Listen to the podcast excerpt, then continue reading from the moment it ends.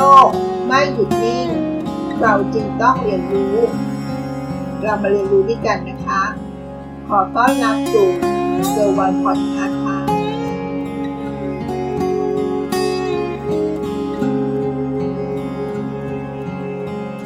สวัสดีค่ะ ยินดีต้อนรับสู่เกิร์ลวันพอดคาส์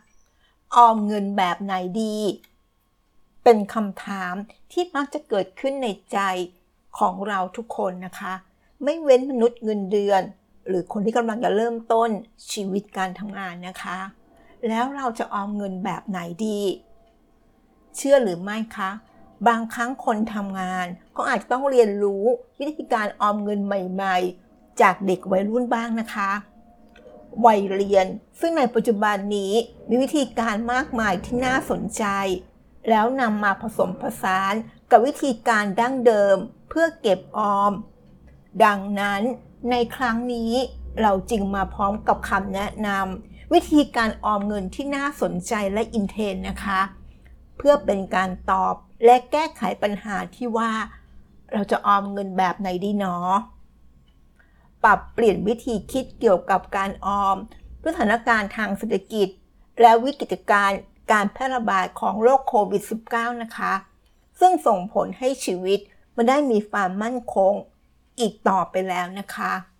อีกทางด้วยสถานการณ์เหล่านี้ ยังทำให้เราได้เห็นถึงความสำคัญของการเก็บออมเงิน เพื่อให้ทุกคนสามารถมีเงินสำรองไว้ใช้จ่ายในการดำเนินชีวิตได้นะคะ ในช่วงของภาวะวิกฤต ซึ่งสิ่งแรกที่เราต้องปรับและดำเนินการก่อนเป็นอันดับแรก ก็คือการปรับเปลี่ยนวิธีคิดเกี่ยวกับการออมนะคะ โดยต้องพยายามเปิดรับแนวคิดใหม่ๆ ที่เกิดขึ้น เพื่อให้เราสามารถเก็บออมเงินและหลากหลายรูปแบบมากยิ่งขึ้นนะคะ ปัจจุบันนี้การเก็บเงินและการออมเงินด้วยวิธีการเดิมๆนั้น ก็ไม่ได้แตกต่างไปจากการเก็บเงินใส่หม้อแล้วฝังดินไว้เลยนะคะ เพราะว่าอัตราดอกเบี้ยเงินฝากที่แสนจะต่ำประกอบกับโอกาสในการทำให้เงินนั้นงอกเงยมากยิ่งขึ้น แบบนี้เราจะออมเงินแบบไหนกันดีละ่ะ ปัจจุบันเราสามารถรวมไปถึงการลงทุน การหาเงินออนไลน์ ที่เราไม่ต้องลงทุนเอง และการหางานทำที่บ้านได้จริง เพิ่มเติมจากการทำงานประจำได้อีกช่องทางหนึ่งนะคะ เรามาดูรูปแบบการออมเงินแบบไหนดี ที่บทความนี้เขาแนะนำนะคะ 1. ฝากประจำค่ะ หรือไม่ก็ซื้อสลากออมสินนะคะ อาจจะเป็นวิธีที่ดูแล้วโบราณนิดนึงนะคะ การเปิดบัญชีเงินฝากประจำกับธนาคาร หรือการออมเงินแบบการซื้อสลากออมสินเหมาะกับคนที่ไม่ชอบความเสี่ยงนะคะ และไม่กล้าลงทุน แต่ต้องการเก็บออมเงินที่รับผลตอบแทนที่แน่นอนและชัดเจนค่ะ ดังนั้นการเปิดบัญชีเงินฝากประจำการเลือกซื้อสลากออมสิน ก็เป็นอีกทางเลือกหนึ่งนะคะ ในการออมที่น่าสนใจ เพราะว่ามีอัตราความเสี่ยงที่ต่ำที่สุด ในบรรดาการลงทุนทั้งหมดที่มีนะคะ และรับรองได้ว่าเงินต้นของเราจะไม่มีวันหายไปด้วยนะคะ แต่ผลตอบแทนที่รับก็อาจจะมีอัตราดอกเบี้ยการฝากเงิน ในปัจจุบันนี้ก็อยู่ที่ประมาณ 1-1.5%นะคะแต่สำหรับการซื้อสลากออมสิน ก็สามารถเป็นการเลือกออมที่น่าสนใจนะคะ เพราะนอกจากจะสามารถออมเงินได้แล้ว ยังมีโอกาสลุ้นในการถูกรางวัลสลากออมสินเพิ่มเติมอีกช่องทางหนึ่งด้วยนะคะ รับรองว่าวิธีการนี้เป็นการออมที่สามารถตอบโจทย์ได้แน่นอนนะคะ โดยเฉพาะคนที่ชอบซื้อลอตเตอรี่นะคะ การออมโดยการซื้อสลากออมสิน จะเป็นการรักษาเงินต้นให้คงอยู่นะคะ และได้ลุ้นรางวัลในแต่ละงวดด้วยนะคะ 2. สะสมของอินเทนค่ะ การเก็บของสะสมเพื่อเก่งกำไรนั้น นอกจากจะเป็นการเก็บสะสมเพราะความชอบส่วนตัวแล้วนะคะ ยังสามารถสร้างกำไรได้อีกทางหนึ่งด้วยนะคะ เพราะระยะเวลาประกอบกับเทรนความนิยมในสิ่งของ การเวลาผ่านพ้นไปนานเท่าใด สิ่งของชิ้นนั้น ก็สามารถเพิ่มมูลค่าได้ จากคุณค่าที่ได้จากเวลานั่นเอง ตัวอย่างเช่น การสะสมการ์ดนักกีฬาที่เริ่มต้นตั้งแต่สมัยคุณปู่เลยนะคะ พอมาถึงรุ่นเรา ราคาก็สามารถขยับสูงขึ้นได้มากถึง 5-10 เท่าเลยค่ะ หรือไม่ก็เป็นพวกของเล่นโมเดล figure ต่างๆ ที่แม้ว่าจะเป็นสินค้าและของสะสมเฉพาะกลุ่มก็จริงนะคะ แต่ในปัจจุบันนี้ก็มีโมเดลมากมายที่ราคาหลักแสน ราคาหลักล้าน เมื่อเราเริ่มต้นในการซื้อของเล่นเหล่านี้อยู่ที่ราคาประมาณหลักพันบาทค่ะ ข้อที่ 3 นะคะ เก็บเงินซื้อทองค่ะ หลายคนอาจจะมีข้อสงสัยและมีคำถาม โดยเฉพาะในปัจจุบันนะคะ ซึ่งเป็นยุคที่ค่าเงินมีความเปลี่ยนแปลงตลอดเวลา การเก็บเงินใส่หีบ หรือใส่ตู้ไว้ก็เหมือนสมัยก่อนใช่ไหมคะ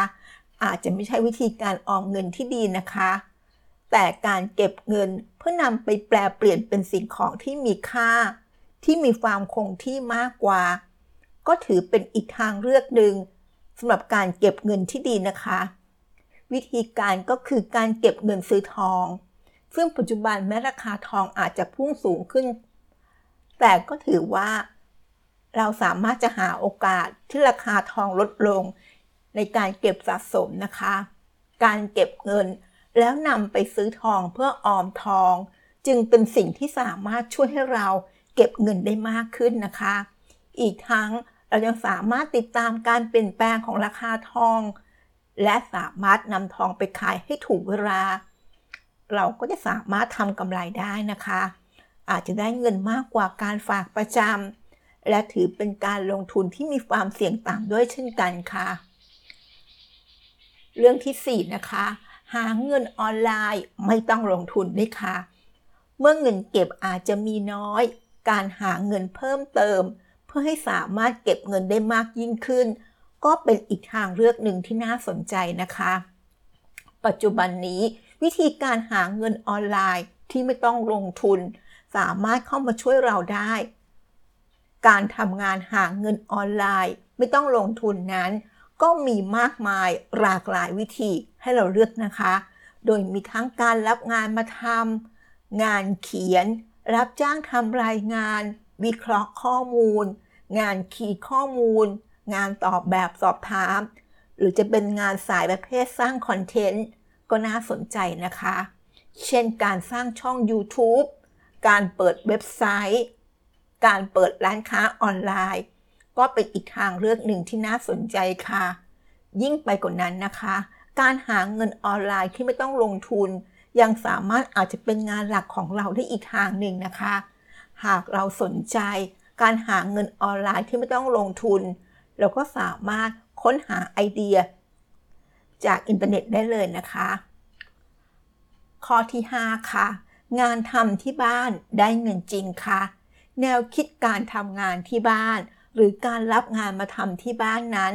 ดูเหมือนว่าจะเป็นกระแสที่มาแรงมากๆ ในปัจจุบันนี้นะคะ เพราะด้วยการทำงานประจำที่ได้เงินเดือนน้อยกว่าค่าใช้จ่าย เพราะมันจะมีค่าใช้จ่ายที่เป็นค่ารถ ค่าอาหาร ค่าโทรศัพท์ ค่าเน็ตทุกคนที่กำลังมองหางานทำที่บ้านได้เงินจริง ไม่ต้องเข้าอบรม ไม่มีค่าสมัคร และที่สำคัญ ไม่มีการทำงานแบบขายตรงหรือสร้างเครือข่ายอย่างแน่นอนค่ะ ไอเดียต่างๆ ในการทำงานในส่วนนี้ ตัวอย่างเช่น การรับงานโรงงานมาทำที่บ้าน การทำ dropshipping การทำธุรกิจ on-demand streaming เกม และเราสามารถเริ่มต้นทำงานพวกงานฝีมือก็ได้นะคะ สำหรับใครที่ชอบงานทางด้านนี้ โดยเราขอนำเสนองานตัวอย่างที่น่าสนใจในกลุ่มงานนี้ก็คือการทำ dropshipping ค่ะ เป็นงานที่ทำที่บ้านได้จริงนะคะ ในบทความนี้เขาก็ได้แบ่งปันว่า การทำงานในกรณีของ dropshipping มีรายละเอียดดังต่อไปนี้นะคะ การทำ dropshipping เป็นอีกหนึ่งงานที่ทำที่บ้านได้เงินจริงค่ะ โดยเราไม่ต้องลงทุน และก็ไม่ต้องสต็อกสินค้าให้เสียเวลานะคะ กับการทำธุรกิจแนวใหม่ที่เรียกว่า Drop Shipping การทำ Drop Ship ก็คือการนำสินค้าของคนอื่นค่ะ หรือแหล่งผลิตอื่นๆ มาขายนั่นเองค่ะ ซึ่งเราสามารถที่จะบวกกำไรเพิ่มเติมได้ โดยที่เราไม่ต้องส่งสินค้า ไม่ต้องสต็อกสินค้า และก็ไม่ต้องการันตีอะไรทั้งสิ้นเลยนะคะ เพียงแค่เราทำหน้าที่ เป็นตัวกลางในการกระจายสินค้าค่ะ หรือไม่อาจจะเรียกอีกอย่างหนึ่งว่า เป็นการช่วยให้คนที่ต้องการสินค้า วิ่งไปหาผู้ขายได้เร็วมากยิ่งขึ้นนั่นเองค่ะ การทำ dropship อาจต้องใช้ทักษะที่เรียกว่าการโฆษณา แล้วก็เข้าใจหลักการของงานทำที่บ้านได้เงินจริงด้วยนะคะ ซึ่งส่วนใหญ่เราก็มักจะใช้แพลตฟอร์ม ที่เราใช้อยู่ปัจจุบันค่ะ ไม่ว่าจะเป็น Facebook Instagram Shopee Lazada เพียงแค่เราสร้างบัญชี แล้วก็เสนอตัวเป็นผู้แทน เพื่ออนุญาตให้ใช้ข้อมูล รูปภาพและรายละเอียดของสินค้า เพื่อช่วยในการทำโฆษณานะคะ แต่สิ่งที่มีความสำคัญของงานทำที่บ้าน ได้เงินจริงก็คือ เราต้องขยัน ต้องอดทน ต้องอัปเดตสินค้าตลอดเวลานะคะ ก็ถือว่าเป็นงานที่ยุ่ง และค่อนข้างที่ต้องทุ่มเทพอสมควรเลยค่ะ หวังว่าการออมเงินแบบไหนตามแนวคิดที่บทความนี้แบ่งปันมา น่าจะได้ประโยชน์กันบ้างนะคะ เราขอสรุปอีกครั้งหนึ่งนะคะ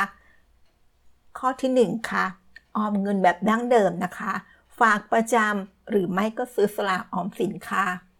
2. สะสมของอินเทนตามช่วงเวลาต่างๆนะคะ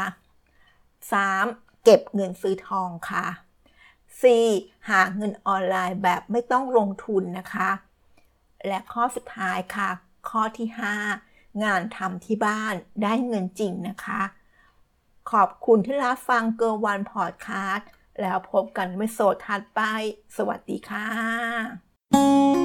ติดตามเกิร์วันพอดคาสต์ได้ที่ Facebook YouTube แองเกอร์บอดคาสต์